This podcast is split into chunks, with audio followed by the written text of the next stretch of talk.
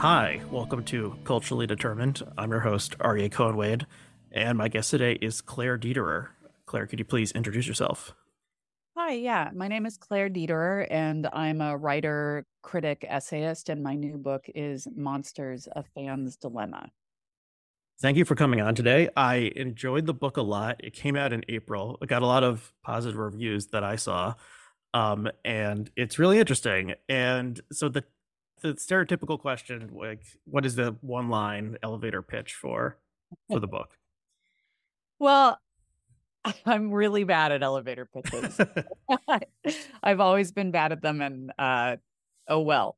Uh, so the I originally wrote an essay that was published in the Paris Review in 2017, and that essay was titled "What Do We Do with the Art of Monstrous Men?" And in a sense, that's the pitch line for the book. Right. I, I remember reading that that piece when it came out. So you're you're responding to the cultural changes brought about by the Me Too movement, which we're still going through, and there's been like backlashes and back, yeah, back backlashes it, the book is also more of a memoir than I expected going in. I know you've written a previous memoir or two previous memoirs. Um, right. So it's an interesting format. And then you're, but you're also looking sort of each chapter at a specific case of one person or a type of person. And also like sort of including yourself, yeah, a lot of both like self-reflection and yeah, it's very, it's very personal work so so how did you decide how to like structure this and that, that this is what like did you always know you wanted to have a memoiristic part of the book oh boy that's a really big question okay so backing up just a little bit the the the essay that the book sort of sprang from uh, was published in the midst of the kind of me Too explosion at the end of 2017. But in fact, I had been working on it for a couple years before that.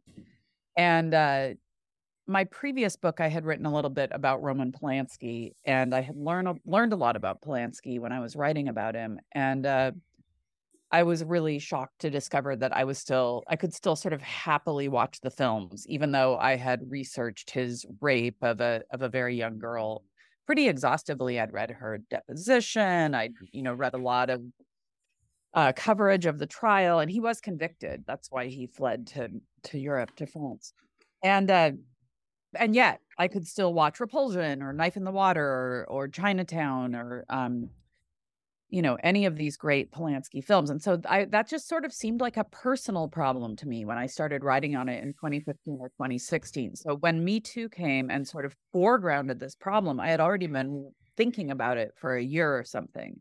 And so I I I had never conceived of the project as a response to Me Too. Mm-hmm. And I think that that might be, I think that that was really lucky that I started working on it previous to that because it kind of put me in a more nuanced position automatically.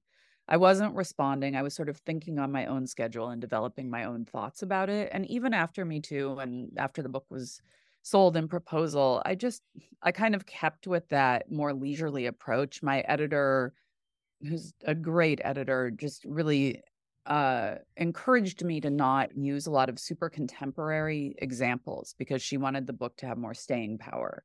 Mm-hmm. So the book was never written in this kind of responsive mode, which I think um, I feel really grateful for that I didn't have an editor who was sort of chasing the news. But in terms of the memoir stuff, that was always the question. You know, I, I, have been a critic for a really long time. I started out as a film critic and kind of simultaneous to my criticism, I've written book criticism for the last over 20 years. Um, I've also published two memoirs and written a lot of written a lot of personal essays. And so the idea that my life might flow into this work of criticism was always there but I, you know, sometimes I worked on the book for many years. Sometimes I would throw it out. Sometimes the whole book would be a memoir. I went through all kinds of torturous decision making. Ultimately, the decision to include personal material had to do with the argument that I was making.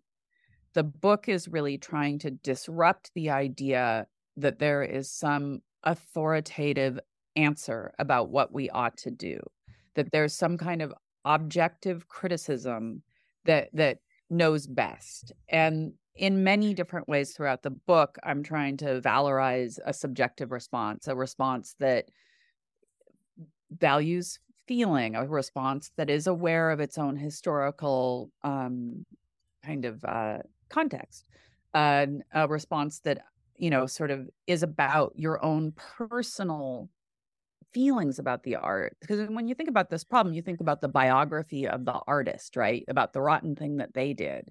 But we also have our own biographies that shape our responses. So this idea of subjectivity became really important to me and for intellectual and philosophical reasons and as that happened it then became important to me to include personal material in the book just enough so that kind of my own subjectivity would be revealed the correct amount to the reader. Does that make sense? It, it does. Um, okay, so you mentioned Polanski, and then if there's another sort of main uh, artist who is considered in the book, it's Woody Allen. Um, mm. And or disagree with me if you if, you don't agree with that, but they're they're very I mean they're very similar figures in a lot of ways. Um, like renowned filmmakers who are both still alive, both making movies as of a couple years ago.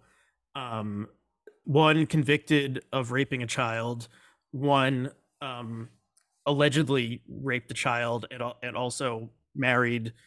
Everyone, you know, this complicated story of marrying his uh, partner's adopted child. Um, and very well done. Usually, somebody gets it wrong somewhere in that.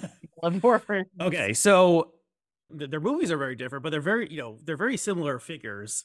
Um, what do you what do you make of that, and why why are these? And and the movie um, Manhattan is also one of the main um, works you are thinking about, which it involves a the Woody Allen character dating a 17 year old, I, I believe.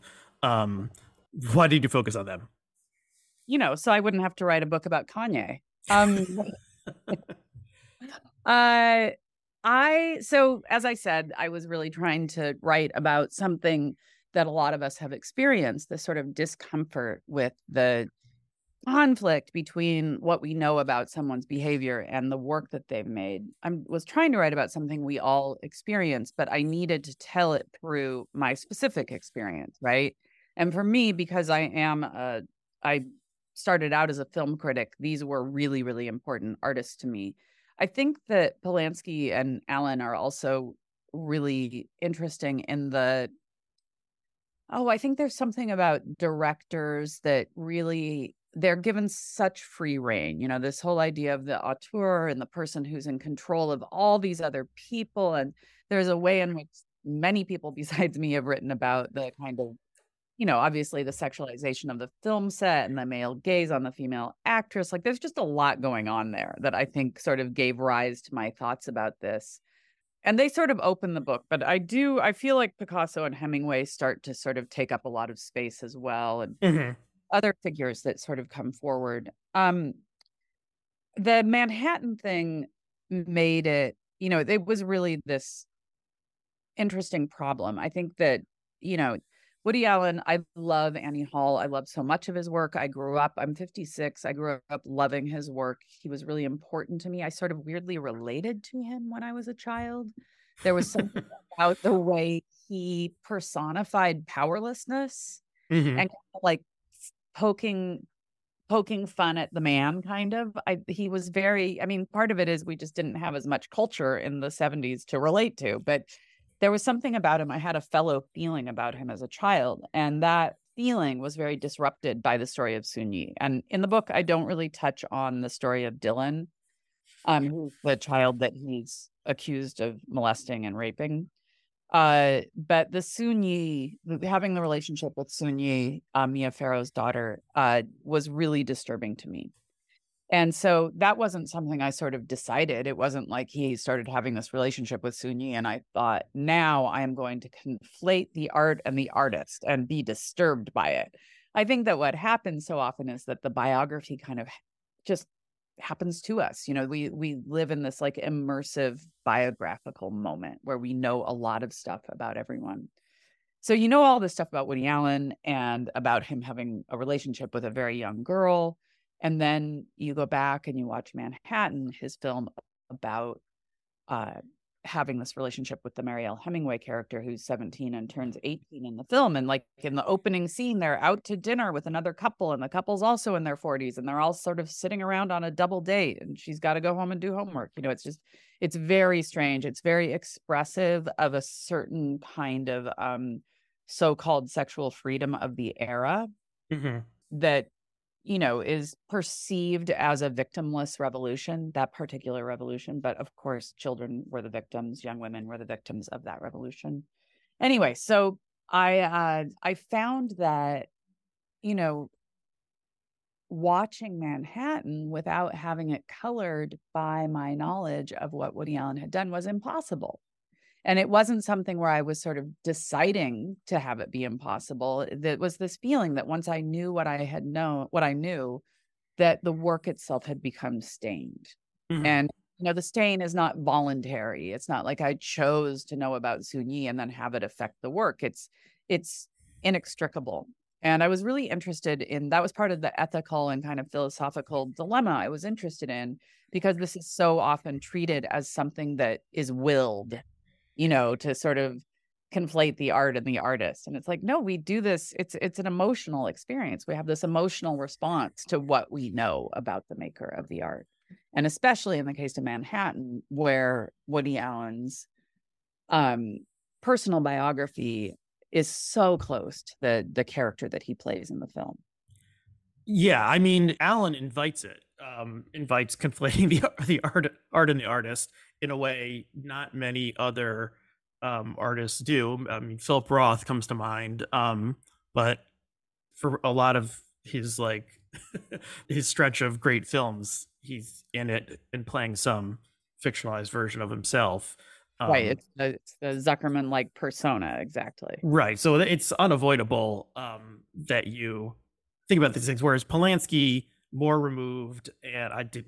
I don't think he ever acted in, any of his films. So there, that is some Well, sort of. surface difference. He does he does appear in one of his films, but I think that that's what's so interesting with an artist like, you know, with especially with Woody Allen, it's like he's inviting this conflation, right? As you just said so smartly, invite is such a good word and it's part of what he's doing. I mean, you see it in Stardust Memories where he's particularly, you know, people are asking him, "Why don't you make funny films anymore?" His character is being asked, right? And and then sort of you know, you can't not conflate them and then somehow it's it's some kind of um failure as an audience member when in fact you- you do conflate them right you're somehow seen as a philistine Right. And you recount a, lot of different conversations you have with other people who have different reactions to a film like Manhattan. And I mean, they're usually men, or maybe they're always men, who you are quoting. And yeah, they're often sort of putting you down that you don't immediately separate the art from the artist. Um, okay, so how did the cultural change of Me Too shift that this dynamic? Because, like, you know, Polanski kept making, like, he was a fugitive from justice, right? And kept making movies, and some of them were critically acclaimed. Um, and everyone sort of in the culture seemed to sort of be like, well, you know, like I'm making an excuse for it. And then, at least maybe in that early Me Too period, there was a, I don't know, uh, it felt like there was a big shift, and people were like, how how could we have thought this way? Or I, I don't know, maybe maybe I'm oversimplifying it. Um, no i think that there's kind of two barbell perspectives that are really absolute right like on the one hand we should always separate the art from the artist and the art stands alone. And then on the other end you know there's this sort of uh idea of some kind of um usually it's present, presented as an economic justice but that there's some kind of justice that the audience is then expected to enact right? Where you're you oughtn't you sh- really shouldn't consume art made by people who have been accused of of especially me too-ish misdeeds mhm. um and so there's these kind of absolutes at either end um, and one holds the the value of the piece of art above all else, and one holds the sort of uh, misdeed or the crime and the experience of the accuser or the victim above all else. And you know, most of us sort of live in the middle. Is is my observation. Right. How does so? How does this change when the people are no longer alive, like Picasso and Hemingway? So you have a, a chapter that lists uh, starts off by listing, you know, 20 or so bad men, and one and one of them is uh, Caravaggio, if I'm pronouncing his name correctly, Right, and right, I, right. who I believe murdered someone. And Yes. no, you know, that's sort of a funny thing you learn if you take an art history class, and no one is like boycotting a Caravaggio exhibit, or at least I think they aren't. Um, right. when- How long do you have to be dead before it's okay? yeah. So how do you think? Of, I mean, so it's easy to say I'll never see another Woody Allen movie. I- mean, I don't think he's gonna make another movie, but like, because I don't want him profiting off of. I don't want him making any money. That's sort. That's like the easiest level of this.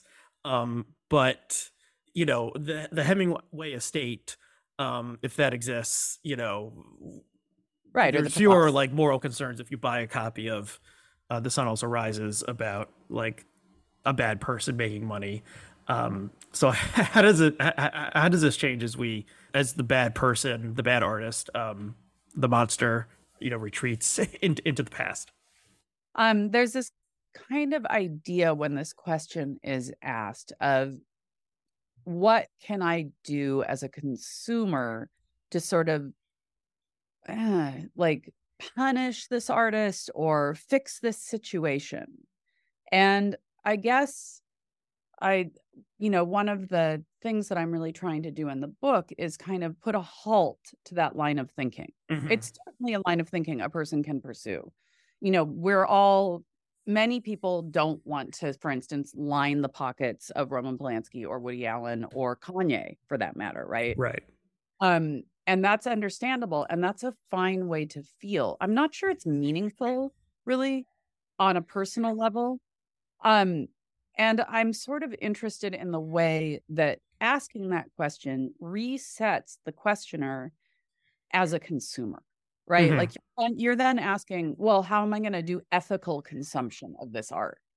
And it just seems interesting to me that we move from, you know, you have the situation where somebody's made an accusation, right? Somebody said, hey, something bad happened to me.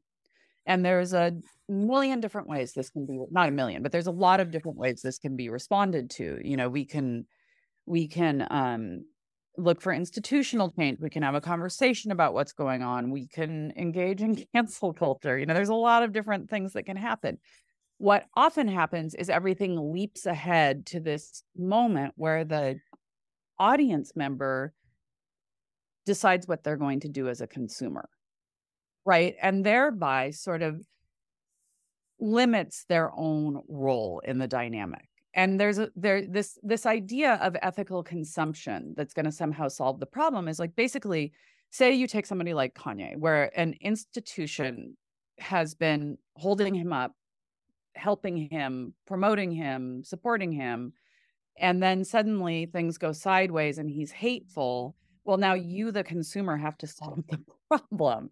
And you know there it's just i think that that idea of this limited idea of the self as only being able to express itself through ethical consumption is it's just not i don't think it's interesting or useful. It's just like this reification of the structure of capital. You just are Mhm. Stepping into your role and being a good consumer or a bad consumer. And the comparison i make in the book is this idea of you know we're all watching we're in this hottest summer on record and we're you know thinking that we're going to take responsibility by not using plastic straws right? So there's this kind of re reinforcement constantly of what you're going to do individually. Mhm. but that's not necessarily your most meaningful role here. There's other roles that you have in this moment. You can decry this person, but you can also be a person who loves art. You know, when you're talking about this dynamic, on the one hand, there is this horrible thing this person has done, undeniable, you know, this whatever it is they've been accused of. On the other hand, there would be no problem. We would just throw it all out, except for we love the work. And there is some human value and some meaning in that love of the work. However, it's very hard to talk about in the context of the stuff we're talking about. You know, the accusations and the I'm going to boycott them and all these sort of decision these decisions we're making that are so absolute and are also emotional by the way, kind of kind of stamp a heavy foot in comparison to art love, which is more ephemeral and harder to talk about. You know, when you're talking about all these different difficult ethical choices, and then you're like, but the opening notes of kind of blue mean everything to me, or are so beautiful to me, are so entwined in my own personal history. That's also who we are. We're the person navigating the love of the art and the horror at whatever the action is. And I feel like in this conversation, the love often sort of gets tossed out or ignored. But of course, it's the most important ingredient. Right. And okay, uh, why did you include the subtitle "A Fan's Dilemma"? And why did you, instead of a, I don't, I don't know what a, a different word for fan would have been, uh, art appreciators dilemma or, some, or something like that. Yeah, well, you know, if you know people, you know, anybody who's written a nonfiction book knows that you like torment yourself for months over your subtitle, right? and this book, what I was really trying to do, and you can kind of, this comes forward in this conversation, I was really trying to think about the experience of the audience, right? So the book is not like some big cat, you know, it's not some catalog of here's all the rotten people who ever set pen to paper or, you know, put film into a film camera, uh, into a camera, but it's meant instead to sort of describe the experience of the audience as they navigate these two things the sort of moral outrage and art love how do you make your way through it and you know there's some ways in which the book is read sometimes as a kind of prescription like you ought to do this or you shouldn't do this but the impulse i think is more descriptive than that. What is the experience of the audience? So and moreover, I think that I was really interested in the part of the audience that is non rational, you know, is feeling, is really connecting with the work, and the work feels vital to who you are. You know, the way you listened to music when you were a teenager and it meant everything to you. It sort of created an out, or I don't know if that was the case for you, but it was for me. mm-hmm. It created this kind of repository for your emotions and um, for my emotions, excuse me. So I felt like, you know, I kept trying to write all these subtitles with the word audience or the autobiography of the audience or something more kind of official sounding. But ultimately, it just felt like the fan was the right word because immediately the reader knows that I'm in the hot seat, right? I'm the fan. I'm the person who still loves the work even after everything. Mm-hmm. So, in a lot of these cases, the crime or alleged crime is sort of something that at a different time in history was maybe not considered so bad or a crime at all um, like you know beating your wife or something uh, was you know domestic abuse marital abuse was not a crime at some point in history whereas you know murder has always been a crime and you close with miles davis and i know almost nothing about him or jazz or blues in general. So I didn't even know that there were accusations, or I guess what would we call them? Not accusations. He, he like beat women and treated people very badly. Sort of, it seems like a lot of these cases that cause quandaries are more like people come to realize that you shouldn't, like, a man should not beat his wife or rape a woman. And at, at some former point in American history, like that was fine or that was brushed under the rug. I don't even know where I'm going with this question, but it it seems like whereas let's say you know it, like tomorrow like Tom Cruise like murdered someone and it was very obvious that he was guilty and he was and he ended up being convicted.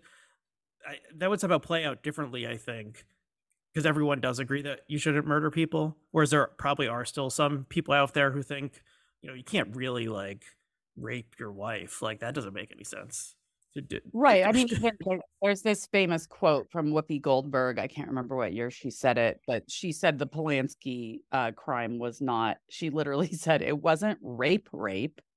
Right. so there's, um, there's this perception that somehow the mores have changed. Mm-hmm. And, and, so that, it's sort of like unfair.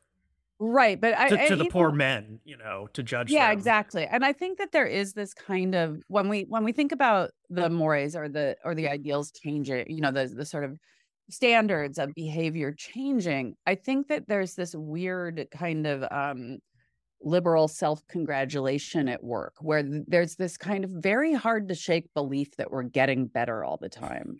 Mhm, right? mhm. And that we're sort of improving. And now we know that it's not okay to have anal sex with a 13 year old. And we're so much better now. And I, I think that, you know, this is a really slippery way to approach these behaviors because, you know, the fact is lots of things that we think were accepted in the past absolutely were not you know and i the ch- in the chapter about the past i write about wagner and this idea that maybe his anti-Semitism was perceived as as somehow more acceptable. But he himself, you know, like eh, he was very aware that anti-Semitism was outside the accepted realm of discourse in his Mhm. era in his milieu.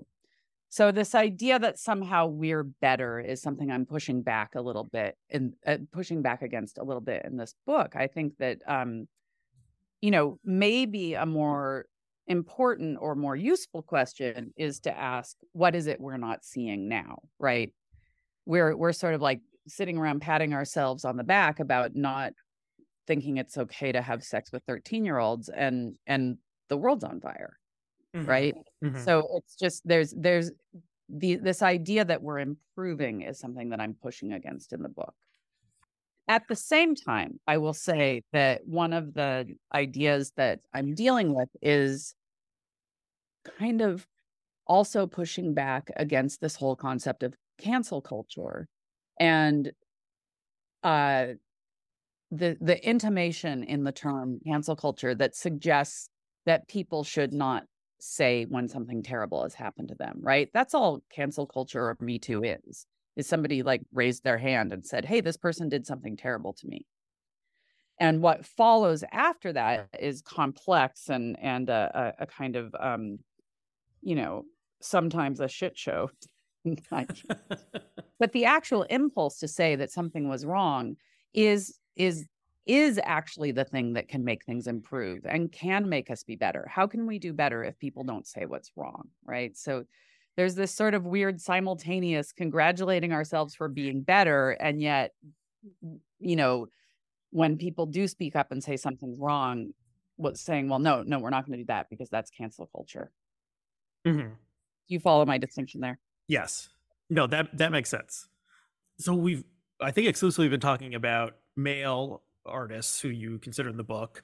Um, but towards the end you have a section on both yourself, uh, the chapter title Am I a Monster, and also um a group of women artists who abandon their children in some sense in order to pursue their art, which you um and the memoiristic uh, part of the book, you consider this as well in relation to your own work as a writer and um, versus, or not versus, but alongside your life as a mother. Why did you? So, probably most people would not say that, you know, a writer who was a bad mother is the same as someone who raped or murdered or, or whatever. Um, why did you um, want to explore this this aspect as well? Well, for two reasons. It was a kind of two pronged attack. Um, on the one hand, I wanted to kind of give the, you know, when women are judged or are perceived as, um, you know, being bad people, the bar for what they have to do is so much lower. You know, the things that are described as abandonment when done by women, right? Like, you know, leaving to go make your art for several months or whatever are, are matter of course for male artists Mhm. that was one thing I was sort of pointing at was this idea that you don't have to do very much to be monstrous if you're a woman. But I also, as I said earlier, there's the the book is really working out of um this place of subjectivity. It's trying to, you know, I, I a big moment for me in the book was when I read the essay Mad at Miles by Pearl Cleage. So she's this this writer who had really really loved Miles Davis's work and she it was like interwoven with her life And when she first fell in love with it, she did not know about Miles Davis's transgressions. So she fell in love with the work and eventually she found out, you know, that he was an abuser of women and she was also a survivor of abuse herself. So the essay that she wrote, Mad at Miles, was just this like kind of hot beast of an essay. She's just furious. You, I mean, as she says in the title, she leads with emotion. She's mad at Miles. And of course, she loves Miles, right? She's working out of her own experience and, and love for him, her subjective, deeply felt experience, and also her subjectively driven horror and outrage over what he had done. She's mad at him because she is a survivor of abuse. She's mad at him because she feels betrayed. And she's mad at him because she, a Black woman, doesn't want to be mad, doesn't want to have to have this kind of conflict around a great Black male artist. So she's bringing all her own experience to this essay. And when I read that essay, I really thought, this is, I'm going to come back around to your question. When I mm-hmm. read that essay, I really thought, this is what I've been missing in this conversation right? I've been missing this not just freely shared emotional response, but this kind of putting on a pedestal or lifting up the emotional response and foregrounding it, because that's what art does. And that's what these stories do. They bring out this really emotional response. So when I read Pearl Cleage I thought, wow, that is, you know, this is this incredible uh, subjective portrait of her relation to this work, almost like an ekphrastic poem. And uh, I didn't walk away from that thinking, oh, I should think the same thing Pearl Cleage thinks. I walked away thinking, well, what's my subjective experience of consuming art and making art? I'm going to just try to tell that as clearly as I can, the same way Cleage did. And then maybe that will create an opportunity for the reader to think about those same things. So all that's a long way of saying so much of the so so much of this issue for me is bound up with motherhood you know, that my own experience of monstrosity of feeling like a rotten person has to do with shutting the door against my children or turning away from my children in order to make my work. And so it grew out of this really subjective place. It's part of a portrait of my own experience. And I don't expect every reader to share that experience, but it's sort of modeling thinking about it from a extremely subject, subjective point of view. I also think writing about, you know, the abandoning mothers chapter, where I'm talking about the conflict between art and motherhood, you could sort of replace the terms of that conflict with the conflict between self and care, right? Which we hmm. all deal with. It's the the art mother conflict is not universal, but the calls of the self versus the calls of care either is universal or should be more universal, right?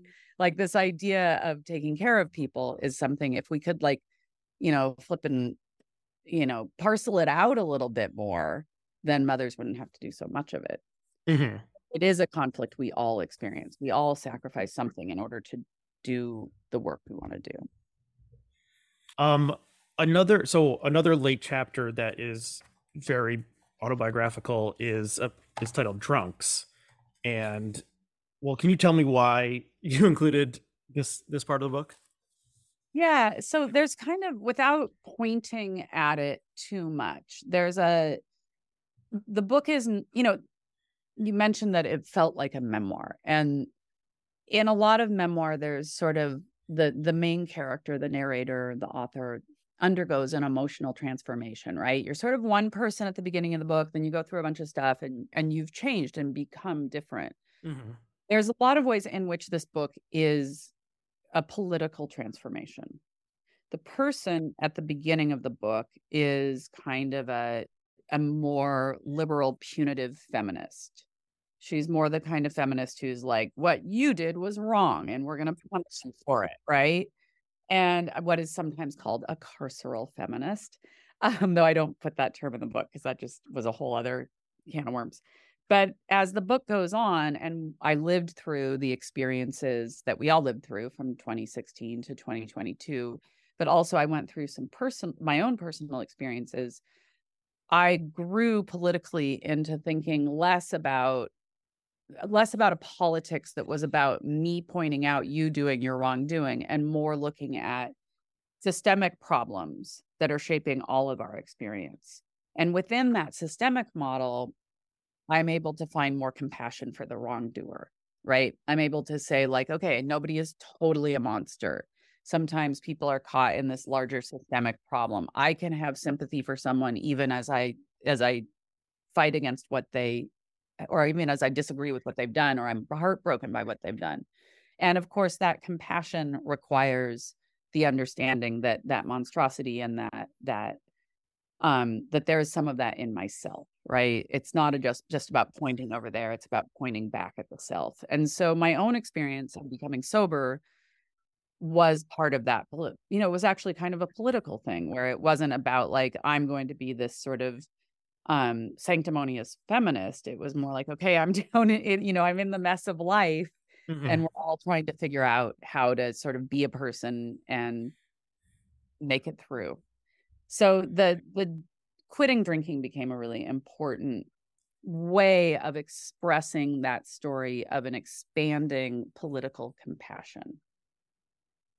That's really interesting. Um I mean, you could you know, you can imagine some type of person who would say, you know, you shouldn't read like Hunter S. Thompson, like he I'm well, I'm sure there's lots of reasons you shouldn't read him, but like he he was he was using illegal drugs all the time and he was like or you know, he was like a junkie or just th- you know thinking of like there was a time where um alcoholism or alcohol abuse was maybe thought very like a very morally charged thing um and you could you know maybe say don't read that go watch that movie the the filmmaker was an awful drunk. Um do, do you see what i'm saying? Like there's a I, so i think it's interesting you're yeah that you become more compassionate towards like both the filmmakers, the artists, the accused monsters, the actual monsters, and like yourself at the mm-hmm. same time. Does that make sense? Yeah, yeah, absolutely. I think that, you know, the thing about quitting drinking, quitting any substance abuse that you're doing is that you sort of have to admit that you're being rotten because otherwise you wouldn't quit because all you want to do is keep doing the thing, right? That's what it is to be addicted. So, unless you were screwing up pretty royally, you wouldn't be quitting. So, you simply by quitting, you're admitting that you're that you are you know doing some bad behaviors or well on the way to doing bad behaviors. And so that kind of acknowledgement is built into recovery communities and I hadn't thought about this really deeply, but then I started to notice that, especially online recovery communities that are inhabited by people who are much younger than me and that tend to be recovering drug addicts, um, had a lot of fractious commentary around Me Too. You know, and this is even as recovery communities have had have suffered their own t- Me Too reckonings, right? Like, there's been obviously this is a really vulnerable population, and there's certainly been lots of abuse within recovery communities communities. At the same time people who are recovering addicts some people are suspicious of me too because of the idea that you no longer get to be a person if you did something rotten. Because if you no longer get to be a person if you did something rotten that would be all of us the addicts. You know this this idea that you are more than the worst thing you ever did became a really important idea um, for me personally, for thinking about my relationship to the work, and then thinking about some political ideas as well that inform the end of the book.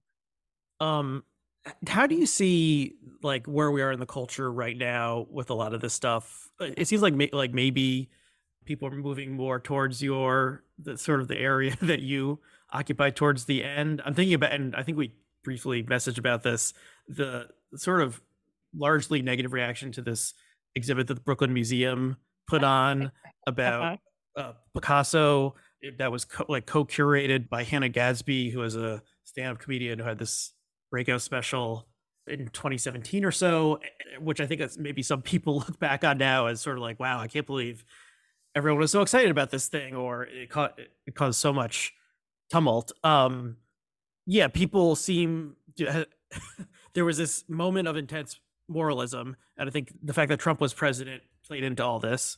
And then, this, and yeah. during the pandemic, there was also this a lot of very intense moralism related to uh, race and racism, and then maybe we're like society has just moved on to other things yeah, where where do you think the culture is right now?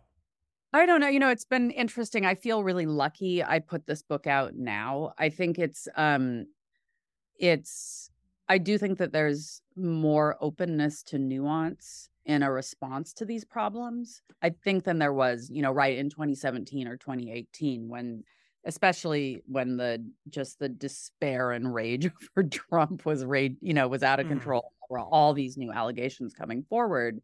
I think that it was maybe a nuanced conversation might not have been as welcome then, though people certainly seem to like the original essay, which, you know, contains some of the ideas we're talking about, uh, or my original essay that the book is based on. Um, I don't know. Like, I think the Hannah Gadsby Brooklyn Museum thing's really interesting because, and I didn't see the show, so I can't, I, I feel a little funny talking about it but it seems like there was a lot of impatience with the kind of um thinness of the way she pol- of her politics like of the way she sort of tried to address the problem of picasso. And then there was this sort of simultaneous thing happening where people were protesting the fact that she was showing in a museum that had a sackler funded gallery. Am i re- remembering that correctly? That yes, and I, yes, I think that's right.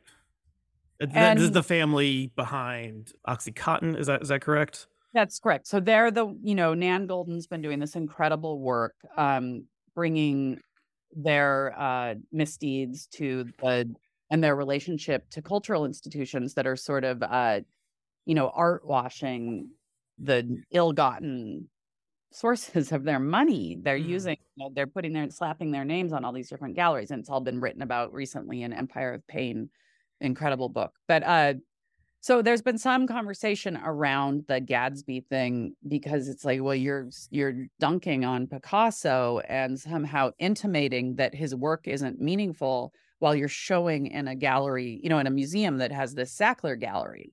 So, like, I think that that shows that people still are.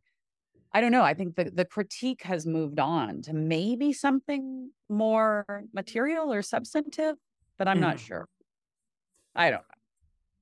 Yeah, and there's a you know often in like there's a, like a circular firing squad or sort of like everyone like everyone attacking each other kind of thing can often happen in these areas and yeah so you have gadsby decrying picasso but then gadsby did something wrong but then the person Right. accusing you know nan, maybe nan goldin's publisher has investments in south Right. african diamond mines or you know whatever so that um Right. We can that's go sort on of a dead end infinitum.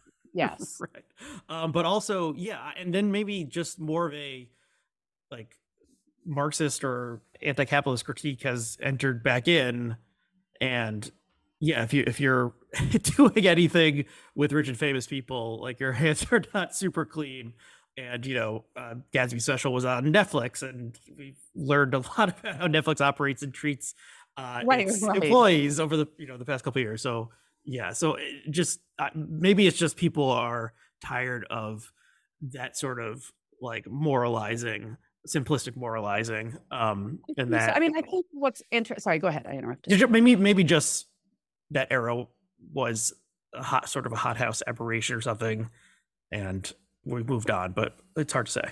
Well, I think that the thing that, um, you know, again, I have not seen the show, but I think that from what I read from the from the criticism I read of the show, I think kind of the the ingredient that they seem to share was kind of fatigue with the way the show didn't let Picasso be important or let his work be beautiful. Right. And this is where we get in trouble is if we sort of decide that the work is no longer valuable. Who gets to decide? Who gets to say this work isn't beautiful or isn't important? Because if we're going to get into deciding that, like that's kind of an interesting thing to do. But also, I think that there's something kind of, I don't know, like there's something kind of inauthentic about just writing off the work. It's okay to not like Picasso. I don't even really like Picasso that much. But the work has a lot of meaning to a lot of people. And I think that, again, going back to what I was saying earlier, I think this discussion is too facile if we don't let the work have importance. because Mhm. then having an argument about people having done rotten things. And where's the argument? You just throw everything out.